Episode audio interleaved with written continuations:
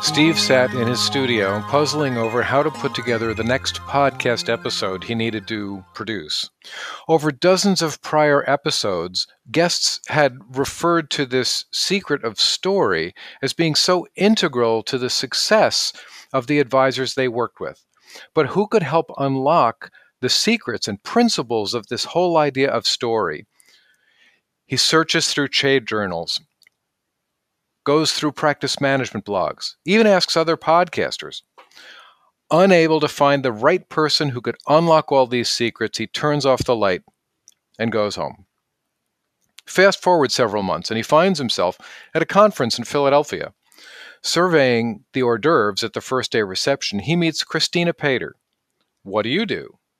I'm a Hollywood scriptwriter. Well, what are you doing here? KP captivates Steve with stories of her work on comedies, crime thrillers, and spy stories. And now? What are you doing now? Well, I take all those same disciplines and principles, says KP, and teach corporate communicators how to tell more effective stories. My company, The Hollywood Approach, leverages the art and neuroscience of story to accelerate results. This was it. This was the guest Steve was looking for.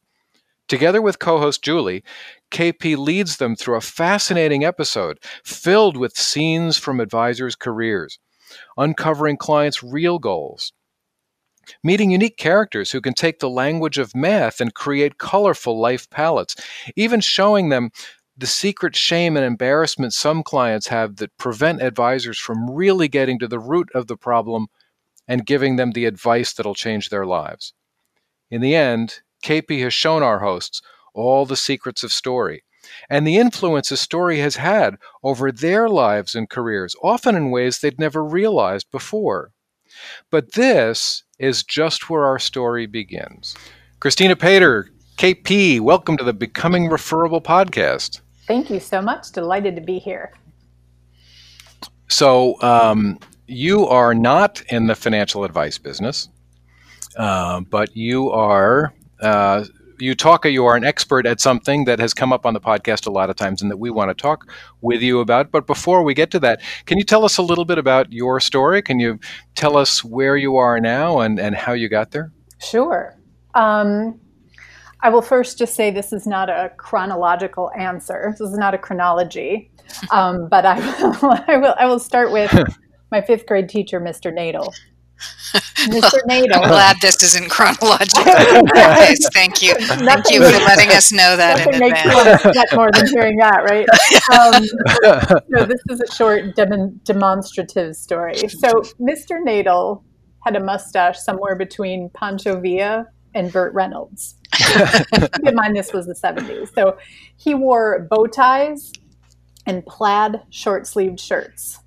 And he said things like, technically speaking, and as a matter of fact, and other upper crusty sounding things in my humble suburb of a Green Bay, Wisconsin school.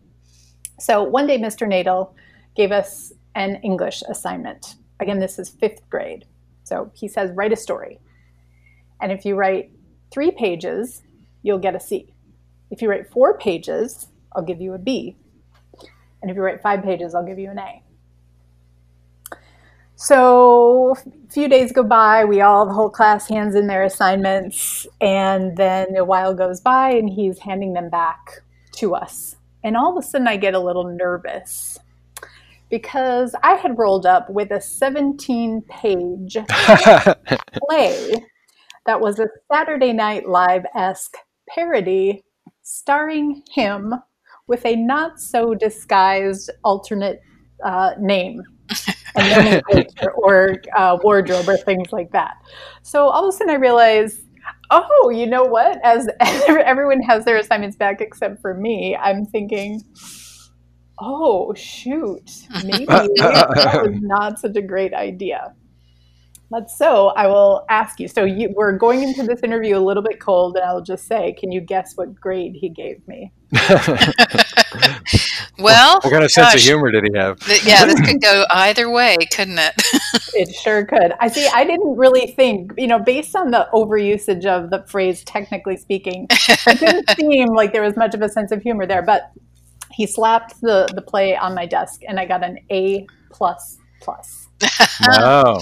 So that is sort of my story, and I never really looked back. From you know, I went on. Okay. I, I, was in journalism for a while. I worked at the, the local TV station there, the NBC station. Moved into print in Arizona. Then I moved over to what is known as the dark side of journalism, PR, and marketing. And then I was recruited um, by someone who knew more than I did uh, to write movies uh, when I was 27. So many, many years ago, more than I'd like to count. Um, that's kind of it in a, in a nutshell. You can say the storytelling was always a passion.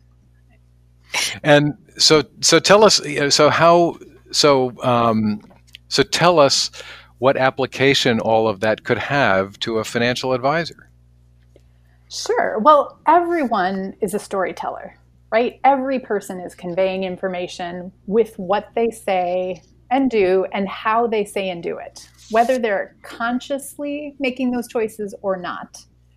So, given that the average TV consumption around the world in a is 35 hours a week, and that's not just in the US, but also the UK, Ireland, Italy, Australia, really around the world. Given that most people, meaning most of all of our customers, whoever your customers are, have a master's in story, whether you think about it that way or not. And that master's in story has been largely shaped by Hollywood.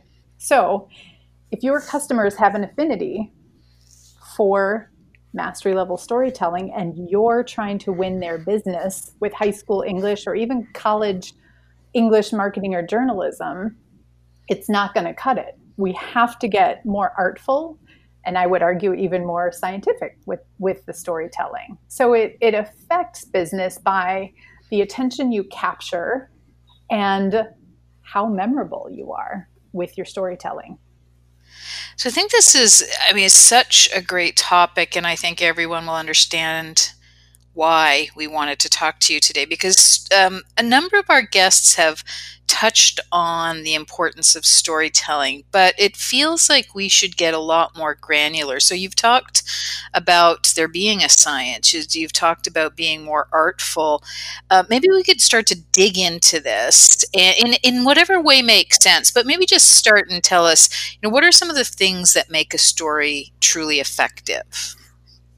Sure. Well, there are so many things, right? It, it depends how how we want to look at that measurement of effectiveness. Um, you know, is it length?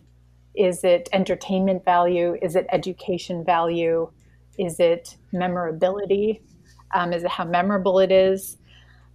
In Hollywood, Hollywood screenwriters frame stories in a very specific way, and everyone can do it so if you think about you know what i said about you know you could say everyone many people have a master's degree in story consumption so if we want to be masters at story delivery we could as one example look at the framework that hollywood uses so hollywood would would say that a story is about a character who wants a goal and the obstacles he or she has to overcome in order to achieve that goal.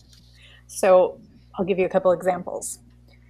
An amnesiac wants to find his identity before he is killed by assassins for an identity. A naive young woman wants to meet the wizard and outrun the wicked witch of the West so she can get home to Kansas. Wizard of Oz. A broke jobless mother of three, wants to achieve justice by exposing a corrupt water company in order to also uplevel her life. Erin Brockovich. So in those examples, we can see that an entire 90 minute plus movie can be conveyed in one in a single sentence. Not easy to do, uh, necessarily. That's probably the hardest thing. screen one of the hardest things screenwriters struggle with is to take their baby and turn it into one line. But um, but that is a very simple framework about how any compelling story can work: character, goal, obstacles. And and I really want to bring out. I'd love to hear your your thoughts about about uh, the obstacles and the challenges um, because that's that tension is really what you know the ch- the tension that the obstacle brings is what makes it interesting, right? You could you could tell a story about a hero wanting to do something and accomplishing it, and without the obstacle, there's it's dull, right? There, there's no real there's no real story there. Right, and so in the business application, it really depends. Like you really have to think about the context of you know, are you telling kind of a horror story or a cautionary tale to your clients, or do you want them to see themselves on a on the path with fewer obstacles because you've come in as their ally um, to you know take those obstacles out of their way or make make the path smoother or more direct or something like that. So the context of the story is also very important. I feel like story well storytelling very recently in the last several years have gotten such acclaim and deservedly so. I mean, it's been uh, it's been you know a timeless component of our lives. But recently in business, it's become really popular, and I feel like the using it as a term has become almost um, overused like somebody uses antibiotics. Like oh, we just need it you know oh, i don't feel so well. Great take antibiotics or you know yeah. right yeah right. improvement business great tell a story. We have to think about you know the dosage of that story and the you know the patient or the client and what they're needing right? Because not everybody needs the full dramatic movie version of the story at every juncture.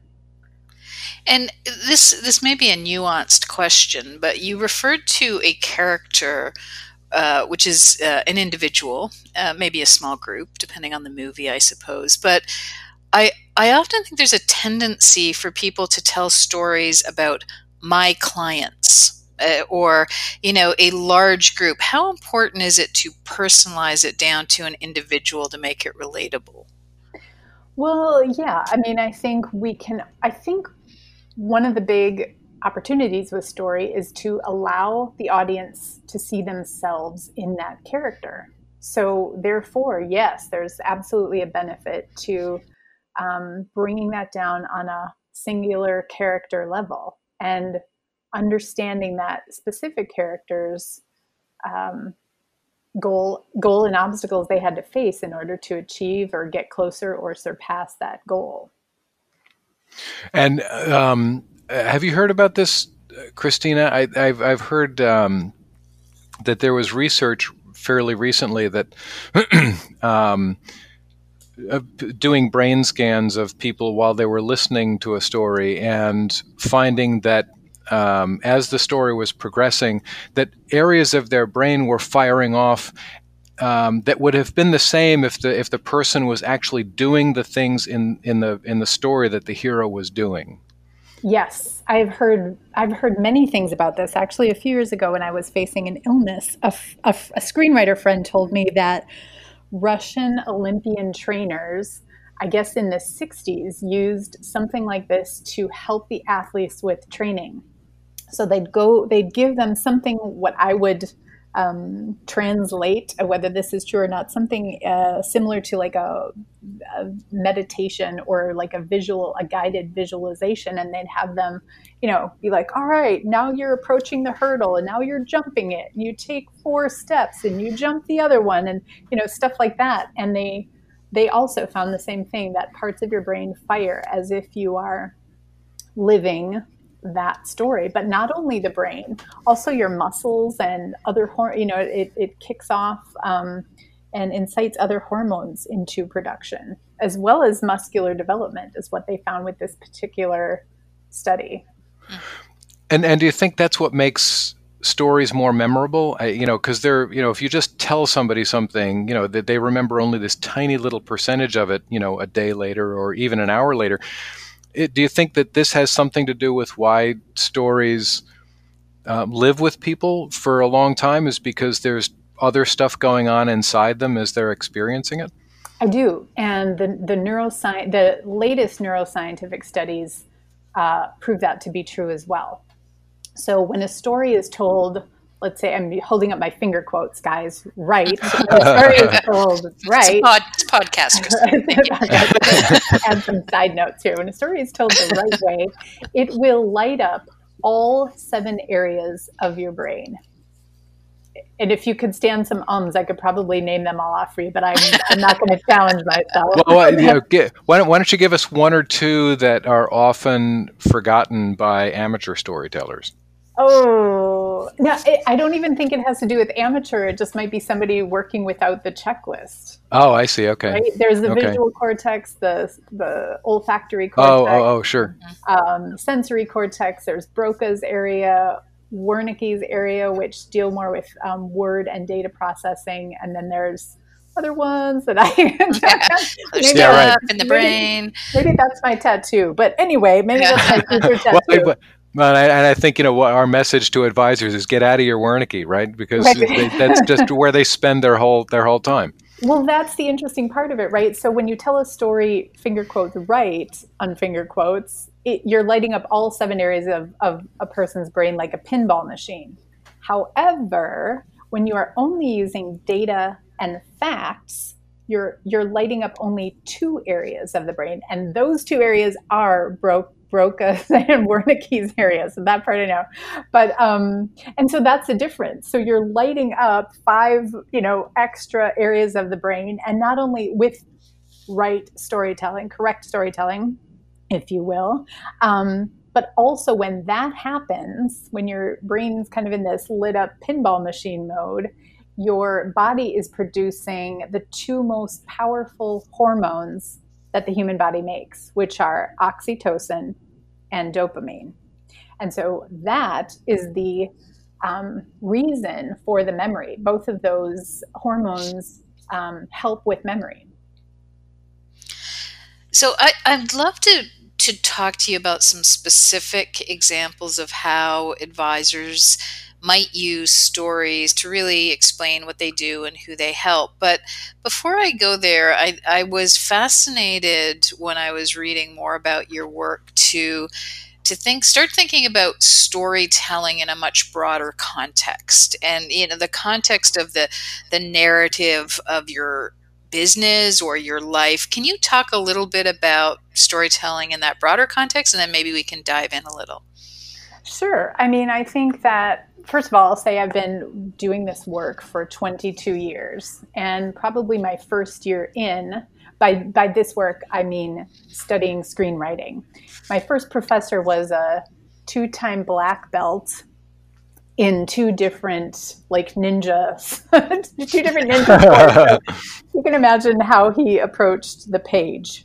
This teacher did not wear plaid, um, but I learned, and, and, and we had a lot of fun. And he did not have a Burt Reynolds mustache either, but um, we had a ton of fun, and he was very like super super disciplined with that. And so, a year into it, um, I just started experimenting. I'm like, this is just changing my whole life. Like the way that I was writing stories and the way not only that I was seeing the myself and the parts of myself that I brought to my characters in a script, but I was like, well, what if I do this in this arena of marketing?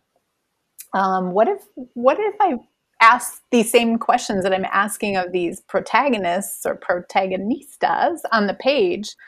to my what if i ask those questions to myself when i'm making big decisions um, so i just started kind of experimenting and you know and i had friends who were like what are you doing? Or you know friends who, like in your you know in your 20s you've got people asking advice and you know just like kind of what's going on. I'm like well this is your movie.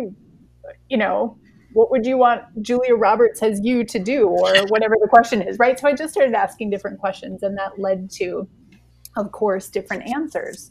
Um, but in the business realm specifically, at that time, I was working, I was heading up a marketing department for a technology company in the hotel space. So keep in mind, this is like late 90s, and we were selling, we were developing the software that allows hotels to track your guest experience.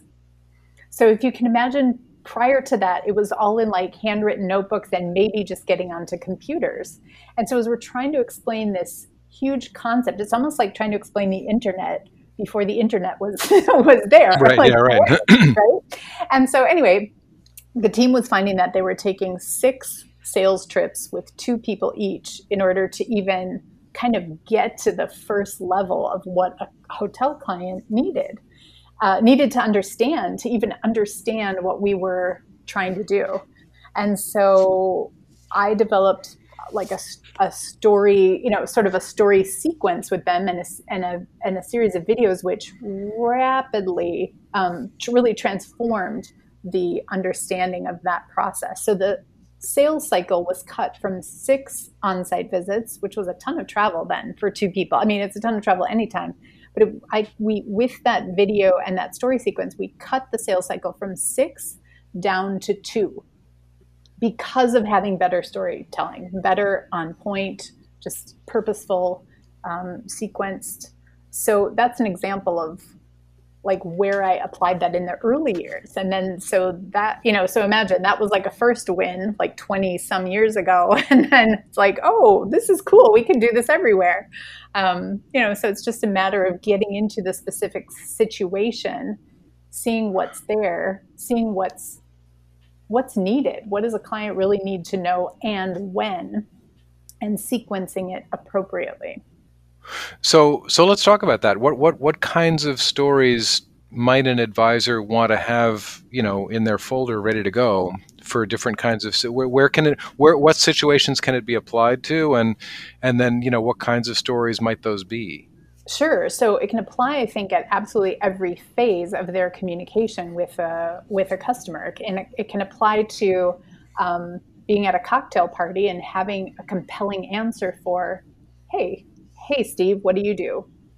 It, it can yeah. be it can be that. And so if you need something like in that scenario a financial advisor might want a more relaxed like social answer more fun answer perhaps. Or if it's a business networking thing they may want to have a more a more serious but still you know it depends who they are and that's where the character comes in right? Because both the potential client is a character and they have their goal and obstacles, right?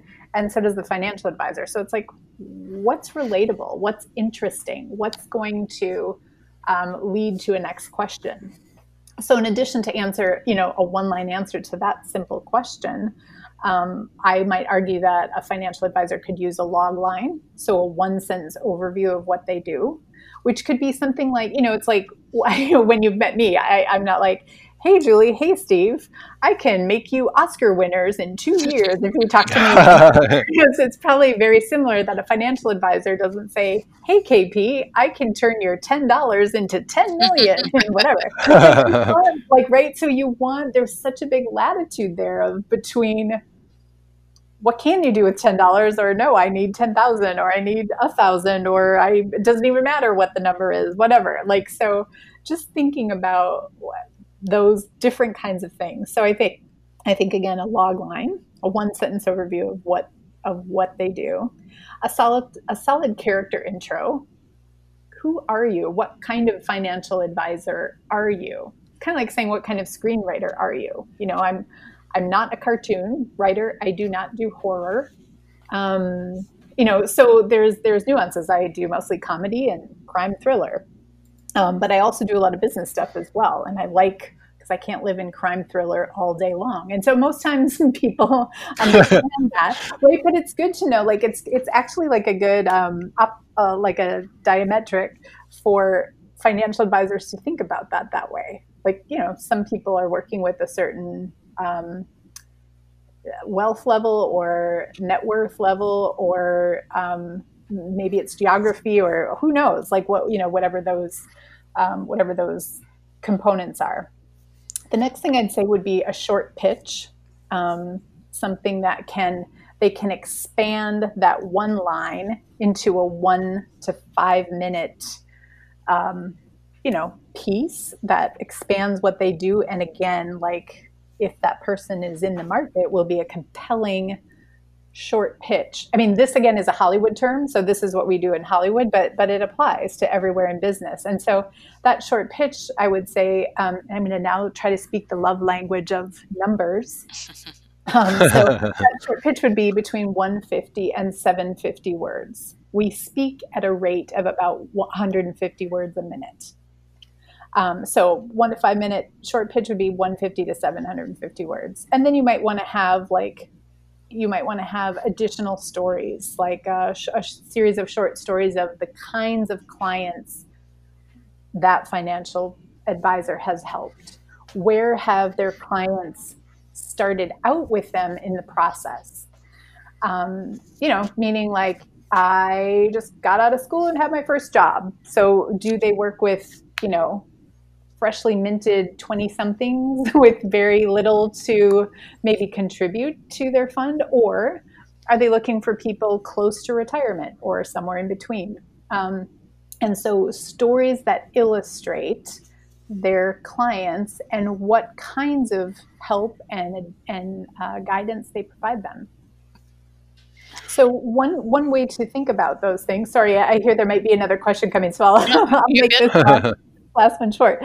Um, so one one way to think about what those stories would be would be to think of what question and concern the client would have, whether they would be willing to say that question or concern or not. Um, so another key component that we that we haven't drilled into totally yet is the audience. So it's for financial advisors, who are you talking to and why? And many storytellers of every business kind of overlook that a little bit. So it, it's a, you know it's thinking about the difference between a warm lead who just wants to know pricing and how your financial advisory services work versus a cold lead where you might have to start more with square one and be you know inviting them and welcoming them into the conversation versus you know maybe scaring them off with too technical of information as an example yeah, was, uh, when we when we're talking about referrals, um, as we do a lot on this podcast, um, you know, one of the ways that we talk to advisors about generating referrals is to uh, to simply share uh, stories that represent the problems that they solve for their clients, but it, that you know the um, sometimes the, the, the, the, what happens is they talk, as you say, into general terms or they're too clinical. And where we've really seen a lot of success is if they can tell a specific story of a specific person and follow that path that you described the character, the goal, the obstacles. I mean, does that make sense to you as a place where storytelling could really be? Effective uh, with the with the idea that people can share stories more effectively than other types of information. Absolutely. I think that's absolutely a place to start because you're starting then to fill in the blanks for the client in front of you. So I'll give an example on my side, on the writing side. I, um, you know, because it's the difference between saying, "Oh, I work with all kinds of people." It doesn't matter how much money you have. I could say the same thing as a developmental editor and um, writing coach, right? But when I say, I have this client who just finished her first draft, and she, when she came to me, she told me she didn't think she was smart enough to write a book and by the way like i think there's a there's a potential parallel here too and it's like yes writing a book is more about you know is is about more than knowing your alphabet and stuff like that there's a there's a large master structure at play but i think that there's oftentimes a little bit of shame in people like they think they should have magically know how to kick out an 80,000 word jam with no instruction. like we're not taught that in English. We're taught 1,000 words. And so the parallel, what, so that's 1,000 words is like maybe a blog or an English paper you had to do. And the average size of a book is between 60 and 80,000 words. And so that's 60 to 80 times more complex because you have a whole structure that, that a, that a book has to support. And I think where the potential parallel for financial advisors is that I think many people may have the, the mis con- conviction that they're like, oh, I had math in fourth and fifth grade and I could balance a checkbook when I had my first lemonade stand or whatever. And I don't know really what I'm asking. And so sometimes, you know, there, there's a need to understand that there could be underlying, like, feelings of shame or just like kind of embarrassment of like i don't even know what i'm supposed to do and i feel like i'm late to the game i i hear that from writing clients a lot of the times too they're like I feel like I should have written my book already. That's not going to help. And I, I just have a feeling that people, when they finally make the move to call a financial advisor or to start exploring that area, probably often feel too like I know I should have started this 10 years ago, but I didn't know anything then, or I had a job and I could only yeah. contribute $20 or whatever.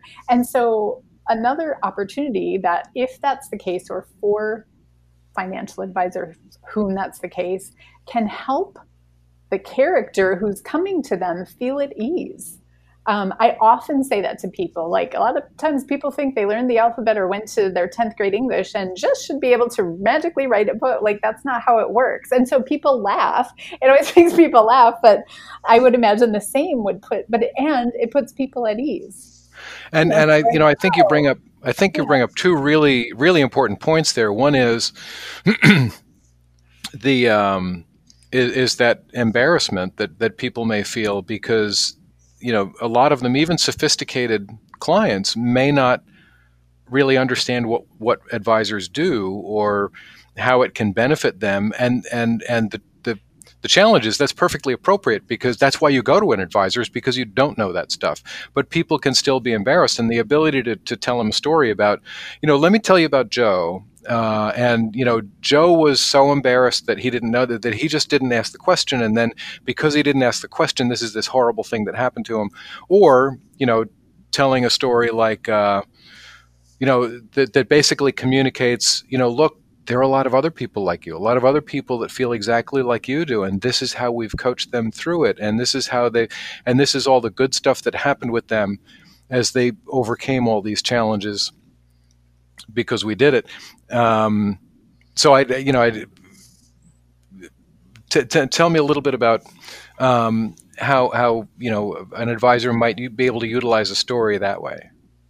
Sure, I think that yeah, and and I think a lot of times when we're in an advisory or coaching role, if I may give myself that that parallel, but in words, not numbers, it's um, you know, it's about thinking through your, your clients and what have you done for them and what examples can you what examples can you give? Where can your clients expect to move from and to? Where can they enter your advisory uh, partnership? Where at what point are they qualified to enter that? Because people may not know. Um, also, like with writers, they're like, I don't know. I don't have an idea. Can you help me? And I'm I am like no, I cannot. I am not an idea generator. But if you're on the opposite end of the spectrum, if you have, you know, um, an idea and you just have stuff, you know, just coursing through your veins, like I'm your person because I can help you organize that. And so, similarly,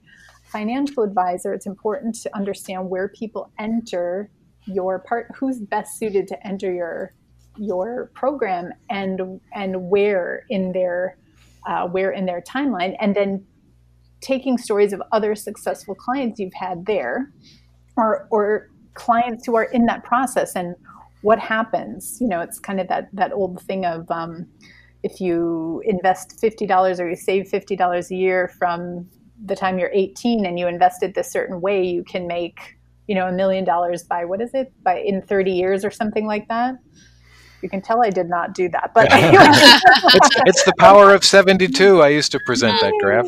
Yeah, but um, and so it's kind of like, what can I expect? Like, okay, I get it's not turning my $10 pocket change into 10 million, but what actually is it? Like, what do what do what have other people? Where have they started with you? What have they done? And what is their trajectory like in that time period?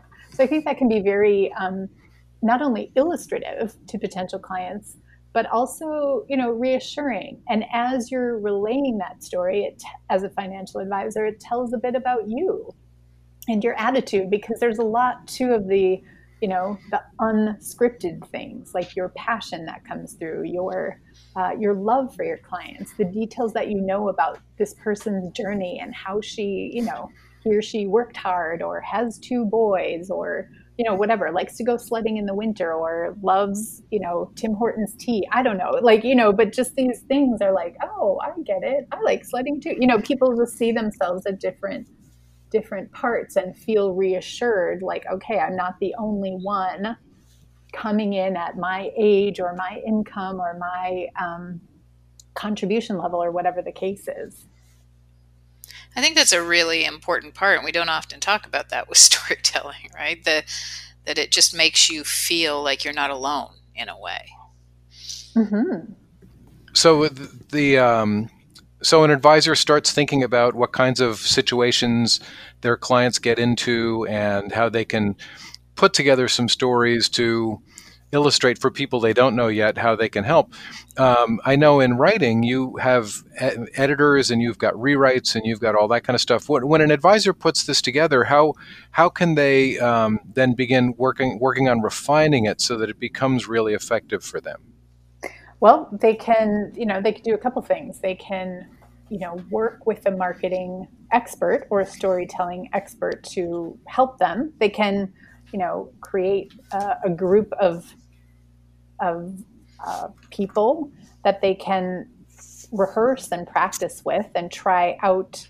I hate to say try out material because I don't I don't want that to sound like over like actor-ish or over Hollywood-ish because it's a very serious, it's a very serious subject for people. This is people's financial health that we're talking about. So but I do think that's important, um, and I think it's important to get feedback and and understand like, hey, sometimes people when they're speaking or telling a story, they might be nervous for some reason, and they may not know it until it's pointed out to them by by other people. So rehearsal groups or practice groups are a good thing to do. Um, working with a coach, of course, um, working with an expert who can, you know, just say like let's you know watch this. It sounds a little in, it could sound intimidating to this audience or acknowledge that. Like sometimes you know we're telling stories and a lot of things we say in hollywood too. It didn't a lot of ideas we have don't make it to the page and and so i say that because sometimes it's good to acknowledge